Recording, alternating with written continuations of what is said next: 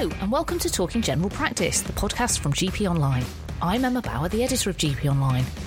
Today on the podcast, I'm speaking with Dr. Gemma Wilkinson, who's a GP in Nottingham and is the clinical lead for the Nottinghamshire GP Phoenix programme, a workforce support organisation that's affiliated to Nottinghamshire LMC. One of the reasons I was keen to talk to Gemma is because the GP Phoenix programme has a range of support initiatives that focus on GP retention at every stage of a doctor's career. So, from GP training to newly qualified GPs through to mid career, and also those doctors approaching retirement. On this episode of the podcast, Gemma explains how the programme is aiming to do something to improve retention and what more needs to be done to help stop GPs leaving the profession. Before we get started, I'd just like to highlight that this is the last Talking General Practice for a few weeks because we're taking a break for the summer. During August, we'll be putting out some of the interviews from the first series of the podcast as standalone episodes for those of you who may have missed them or started listening to the podcast more recently. The ones we've picked cover some really interesting and important topics which I think are worth showcasing again.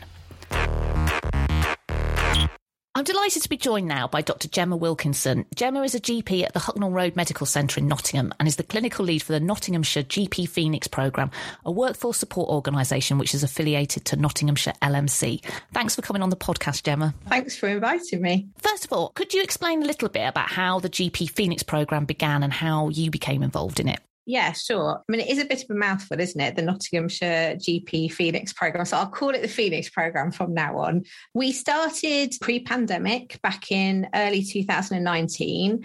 It was created really, um, it came out of something from our GP leadership team, working together with some senior GP colleagues who recognised that our workforce really needed some support. There had been some individual initiatives locally, but no real central point of contact for them. So our LMC chief exec from Notts and some senior GPs bid for monies to support early career GPs based on some needs they'd identified for that particular group. And we were fortunate to be awarded that money, but there was no vehicle to bring this all together. So that's how the Phoenix programme was created my colleague Helen Shuker, who is the director of the programme and works at our LMC, coordinated it from the start. And she really brought everything together. I came in initially as the education lead because I've got a background in medical education. Uh, to develop some of these first schemes. And gradually, as the senior colleagues stepped back a bit, I took on more of a leadership role. One of the things I find really interesting about your program is it's got a whole range of initiatives, as you mentioned, that support GPs at every stage of their career. So I thought it might be interesting to look at them each in turn. So one of them is the fellowship program. Now, this is something that has been mentioned that NHS England wants to see rolled out kind of across the country. This is for newly qualified GPs to work in a, as a fellow. But you are a bit further ahead than kind of a lot of areas, and you've been doing this for quite a long time. So can you explain what your scheme involves for the GPs who take part in it and what you're aiming to do with it? Yeah, sure. So this is a national scheme. It's run by NHS England. So it should be available for, for all GPs across England who have a substantive post. So be that a partner, a salaried GP, a retainer for their first two years post CCT. And there is a framework to follow provided by NHS England but you're right, there's definitely some variation in around the country of exactly what's offered. I think in many ways that's quite positive because the scheme can then be tailored to, to local needs and adapted. And there's three main areas that the national framework asks us to cover, which is support and networking, learning and CPD, and then portfolio PCN working. So in Nottinghamshire, if I go through those areas, so in support and networking, that would include things like induction materials for anyone starting work. So for new GP colleagues, it's a bit of a minefield as you start. There's so much administrative things to consider. Getting on the performers list, make sure you get an NHS appraisal, your pensions, your taxation, etc. So we've put all the information for that together in one place on our website, and I'm really happy to share that link for anyone listening if they want to access that. Also, part of that support networking would be something like the mentoring and coaching, which is part of that national framework. And that enables people to have up to one hour of mentoring a month from an experienced colleague throughout that whole two years, which is really valuable. And then peer support can be provided in different ways. So in Nottingham, we've got a very active WhatsApp group with lots of people on, on there. And then that also overlaps with our learning because I think in taking part in that learning and group learning, you're also developing that peer group. We have monthly CPD events on non clinical topics. So things like career development, well-being, time management. And then there are other sort of CPD offers too. So we fund and support locally the Next Generation GP, which is a brilliant leadership program for early career GPs. We collaborate with colleagues in Derbyshire to provide an introduction to partnership course for, for early career GPs, have a bit of a taster. We recently went to the first five RCGPs Midlands conference and delivered a workshop. So there's plenty of learning on offer and building that peer group. And then probably the thing we've done a bit differently in Nottinghamshire because as you said we were fortunate to be a little further on is we've had some time really to look at that portfolio PCN working part of the fellowship now, this was a challenge because the national specification was released in the summer 2020, so right in the middle of you know the first COVID um, wave, really. And it was a, a challenge to engage with PCNs at that time when they were so overwhelmed to actively link in and say, "Can you create some opportunities for early career GPs to, to develop their portfolio?" So we realized that was going to be a problem and we worked with a great colleague who helped us to develop some guidance for these early career GPs to look at their portfolio, how you build a portfolio career. And then also importantly, we've created a local directory of people who are happy for them to link with. And I think that's really important because if you've only got a small amount of fellowship time for two years, you don't want to spend six months working out. I want to know how to fit coils and I've, I've got to find my own contact and work out the path. You just need to be putting in touch with the right person to help you do that. As a result of that, we've had some great success with our fellows. One's developed an interest in palliative care, one's become a GP trainer, someone's undertaken a diploma in occupational health medicine one fellow who's been sitting in on quite senior board meetings to learn about leadership roles. So being able to connect people so they can really make the best use of that portfolio time, really. What's been the reaction to the GP sort of taking part in the fellowship program? And do you think this is a better way for GPs to come out into the workforce from training than before? And what, why is it better? Yeah, I think that's a really good question. Yes, I do. I do think it's been positive. uh, but I suppose I would say that in terms of some evidence of that, I've mentioned our WhatsApp group. We've got 90 participants on our WhatsApp group. So it's a great way of keeping connected. Hardly anybody leaves, even when they finish their fellowship, which perhaps we need to look at. It is facilitated by our Phoenix team. But also, we get peers answering peers' questions. And so it builds up that sort of level of knowledge and bonding our CPD is really well attended, and, and within the framework, they do suggest certain things that you should cover, but also there's plenty of other time for flexibility. And we ask our fellows, what do you want to know about? The mentoring in particular has had overwhelmingly positive feedback.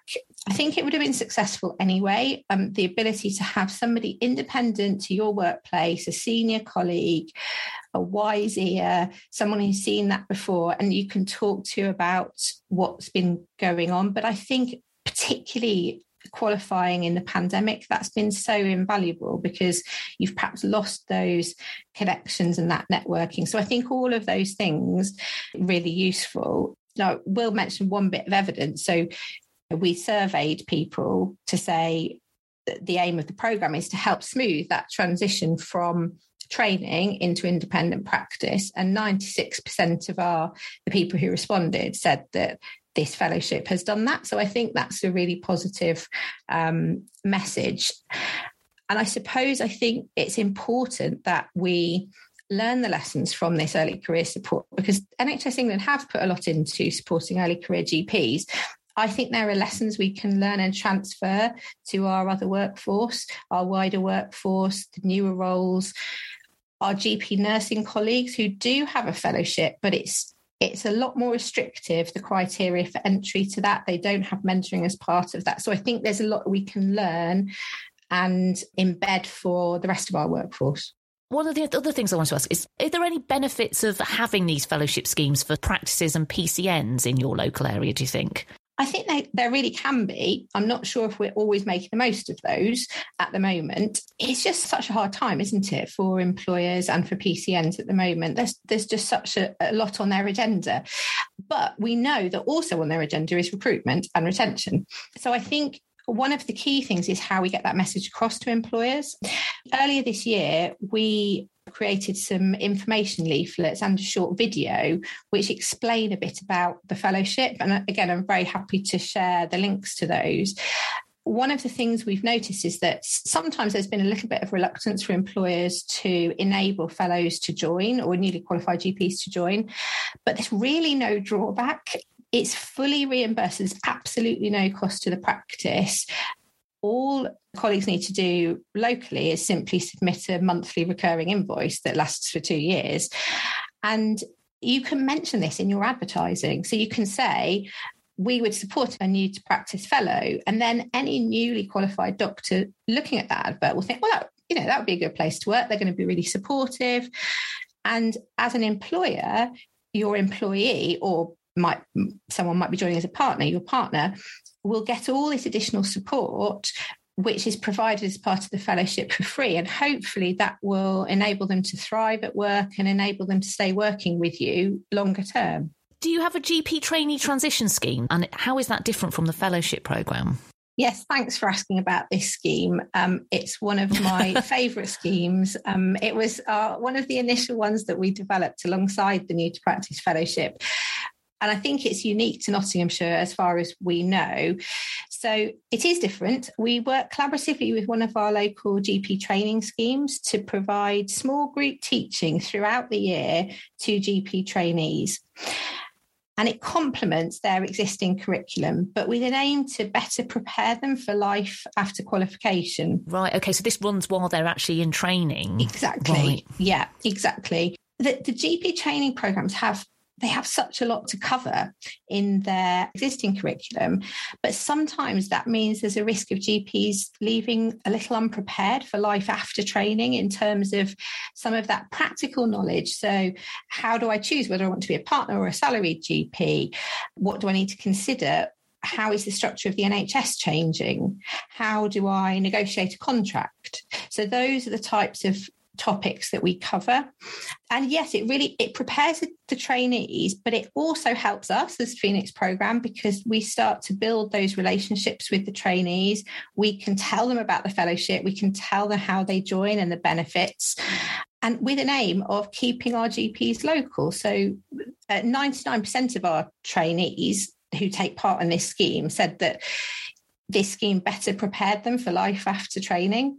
And 89% of them told us that being connected to us during their training influenced their decision to stay and work locally post CCT. So that's quite powerful in terms of that local recruitment and retention, really has it actually noticeably improved kind of retention? Do you think more trainees who did the VTS in Nottingham are staying in Nottingham since you introduced it? Yes, we have found that. And actually, we deliver it to one training scheme there's another area of Nottinghamshire which we um, have connected with, but are not offering exactly the same support at the moment. And we're in conversation to say, actually, with the trainees taking part in the Nottingham scheme, it does seem to influence their joining the New to Practice Fellowship and staying locally. And we're trying to get that message out there that actually, if other areas, even within our region, to adopt a similar approach, it could be influential for their recruitment and retention. Right, well, that's really good news. That's um, that sounds like a really excellent program. Obviously, as I mentioned earlier, and as you've mentioned, the Phoenix program isn't just about supporting doctors at the start of their careers. You also have a range of programs aimed at GPs further along, sort of aimed at real retention efforts. Some of those are aimed at mid career GPs and others are aimed at more senior and experienced GPs. So, firstly, what do you offer those who are mid career? Yeah, that's really true. We recognise that early on. It's great that early career GPs are getting this support. But what about everyone else who didn't get that same support early in their career? And those colleagues are also struggling, perhaps, or looking for ways simply to develop their, their own career. So, our mid career GPs sometimes maybe our forgotten work- workforce who arguably are doing a lot of the day to day work themselves. How can we support them? In Notts, we've got two main offers for that group. Firstly, this started in October last year. We developed PCN fellowships, which were offered to all of our 20 PCNs in, in the region. And these provide one funded session per week for a mid career GP to undertake some project work or development work. And the nature of that's mutually decided between the GP and the PCN. I think importantly, there was some flexibility with this uh, to enable it to fit for all. But the vast majority of those fellows didn't reduce their clinical time. They did this in addition to their clinical work. We're now about three quarters of the way through. I mean, we've had some fantastic projects and achievements.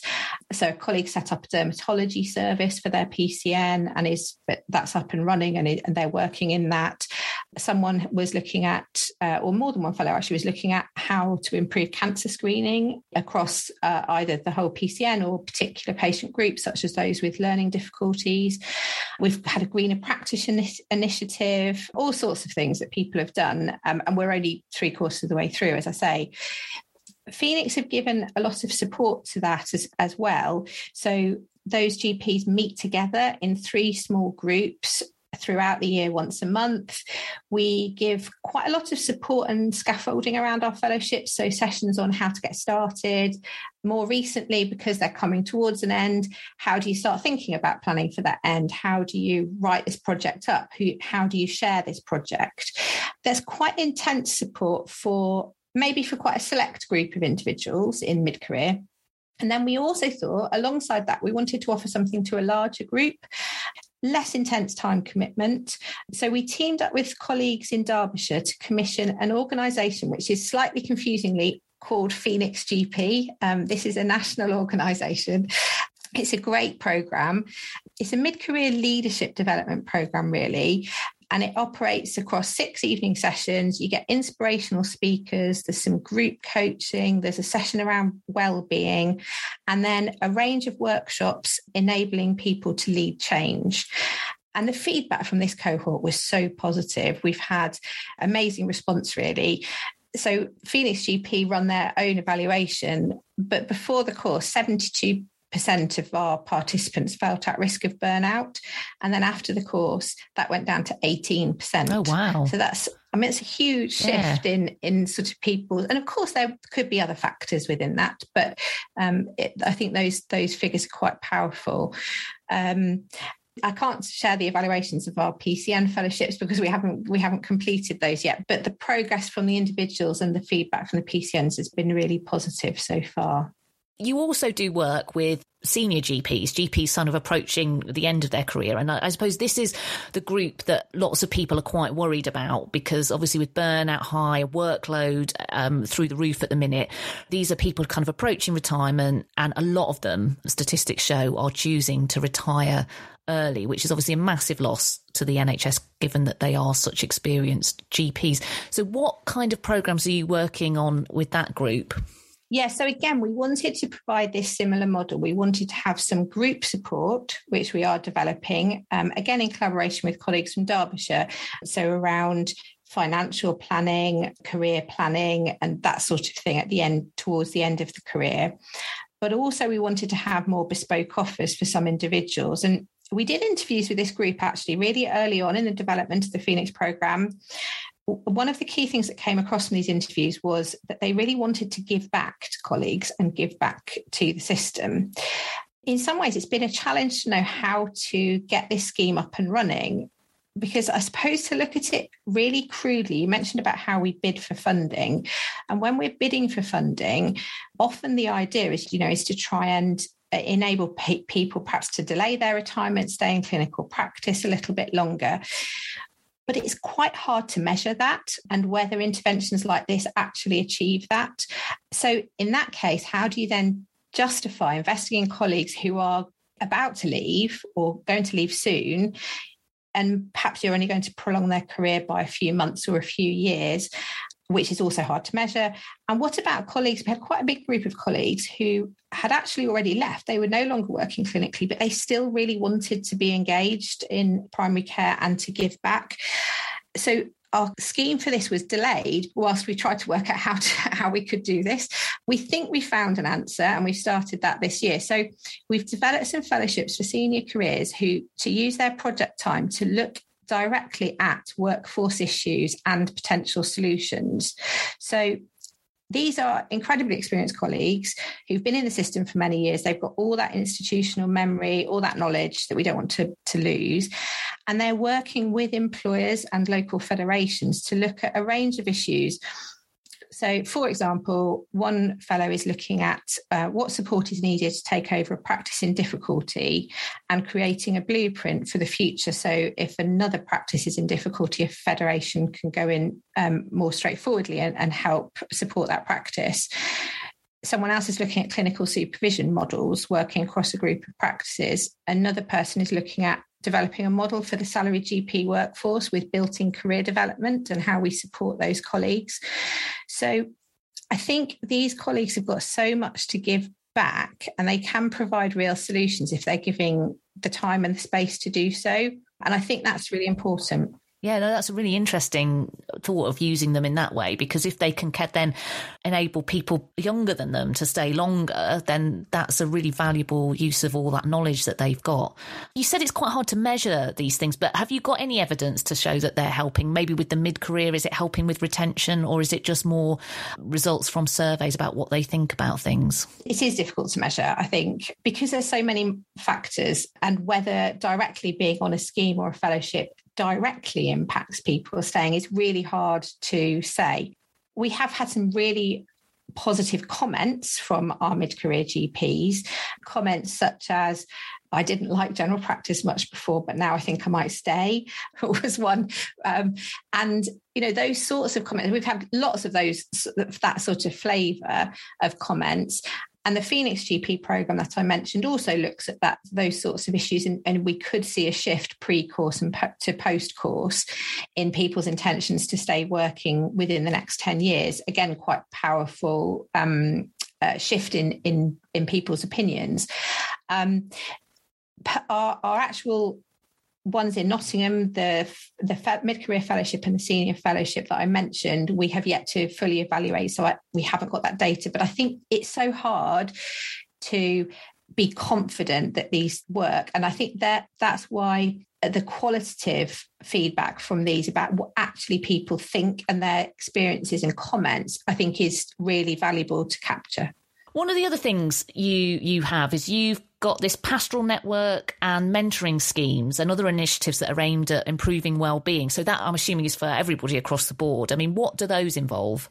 So we're really lucky in Notts to have this mentoring and coaching service, which is led by GPs for GPs and some other areas of our workforce, um, and it's called GPS. It started in 2015.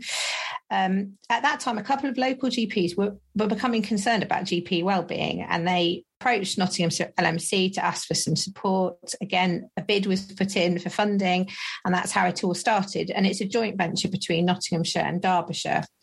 It provides free support. It's not a crisis service, but perhaps GPs may use this when they have a problem to work through, maybe a career crossroads. And it's been really helpful for GP colleagues for a long time the idea of it is really being a sort of early intervention. So, some sort of problem, a bit dissatisfied, and don't know where to go next. And then uh, GPS has been really helpful. It's evolved and now offers similar support in other areas, um, and also has been training, been really helpful in training mentors for the New to Practice Fellowship Program for across regions. And then you mentioned that sort of pastoral network that runs alongside this service and is retired and senior GPs who volunteer to provide support to GPs who might be having a professional issue or uh, or a personal issue. So for example financial difficulties relationship difficulties they might be going through a complaint and need somebody to support them through that process as more as their advocate. And again that's free And do you get quite good take up with these programs? Are quite a lot of people taking advantage of them? Yes, I mean they've been running since 2015, so we have supported hundreds of GPs over those years across the regions. Um, it's difficult to know the impact that these have. We measure sort of scores about resilience and well-being before and after and they have shown positive changes but as we've mentioned it's hard to know the direct impact of one particular intervention, I suppose. I think we also know GPs are often not very good at seeking help. So, part of the challenge with those schemes, I think, is getting the message out there and what they are able to do and offer. But yeah, we have had good good uptake. So one of the things, obviously, you've got like this whole suite of programs aimed at GPs, as we've been talking about. So if if other parts of the country were looking at introducing programs to help retain GPs, which sort of areas do you think that they should? Would you recommend they focus on based on your experience in Nottinghamshire? I think I'd start by asking your GPs what they want. Um, that's what we did early on. Um, yeah. I think we sometimes underestimate the impact of being listened to and having that opportunity just to share what's been going on for you eh, being able to express your frustrations um, and then also being given that hope that something then might um, change for you mm. and and actually doing that initially doesn't cost very much either um, so i think i would listen first all areas probably are going to have something for early career GPs because of the national initiatives. So then look at what can you offer to those mid-career or later career GPs. I try to link with other areas actually and see what's worked because there's no point reinventing wheels. I'm certainly really happy to connect with colleagues nationally and have done this over the past year. And there's a lot of good practice out there in other regions with other colleagues who are also happy to share what's worked for them. Phoenix GP, the organisation I mentioned earlier, have a mid career programme is already developed and you can commission them to bring that to your area.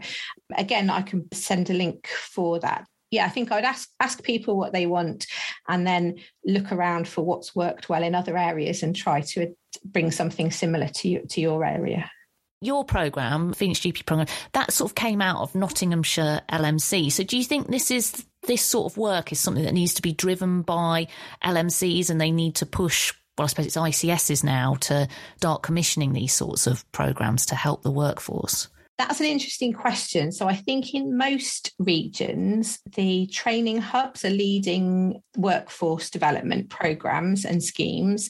There are some areas, including Nottinghamshire, where the LMCs are also involved. And I think there are some advantages to that because of the LMCs have been established for a long time and have really good working knowledge of the issues with their local practices. But I think that that training hubs across the, the country, including in Nottinghamshire, are doing a great job as well of, of, of pushing these forward. If you're looking for for getting connected with workforce schemes or looking to drive this work, speak to your training hub, speak to your LMC and see what's already going on, I think. There's obviously a lot of talk nationally about what needs to happen to recruit and retain more GPs. I mean, retention seems to me to be one of the biggest challenges, really. So, based on your experience, what are the key things do you think policymakers, you know, both in government and in NHS England, should be thinking about in terms of retention? Yeah, I agree. I think retention is the big issue now, isn't it? I think and I, perhaps you would say I would say that, but I think the support for GPs themselves and other areas of workforce in terms of these types of schemes and the things we've discussed today do really help. And I think NHS England have done a good job actually in developing and coordinating some of these schemes, but on their own, they are not the whole answer. And there are definitely some key issues that policymakers can support with. I think the most important thing they need to do is listen I think they need to listen to our GP leaders and our grassroots GPs and the rest of our primary care workforce. When I've listened, I think what I can hear is that most of our primary care leaders and organisations are having quite a consistent message. Policymakers need to work with us in general practice and primary care to find solutions that actually many of the solutions we're giving to them. So there are some quick wins. So they could remove the punitive pension taxation rules, which are leading to senior GPs retiring early or reducing their clinical time. They could address the bureaucracy around sponsorship visas for international medical graduates as they complete GP training.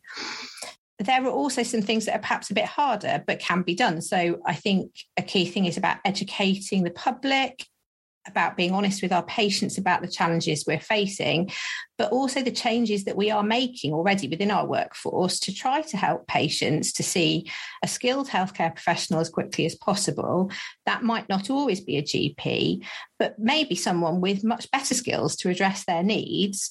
And I think that NHS England and the government can really help us to get that message out. I think the biggest issue affecting GPs and our other colleagues has got to be workload. I think for a while it's it's become hard to deliver the care that we actually want to deliver for our patients.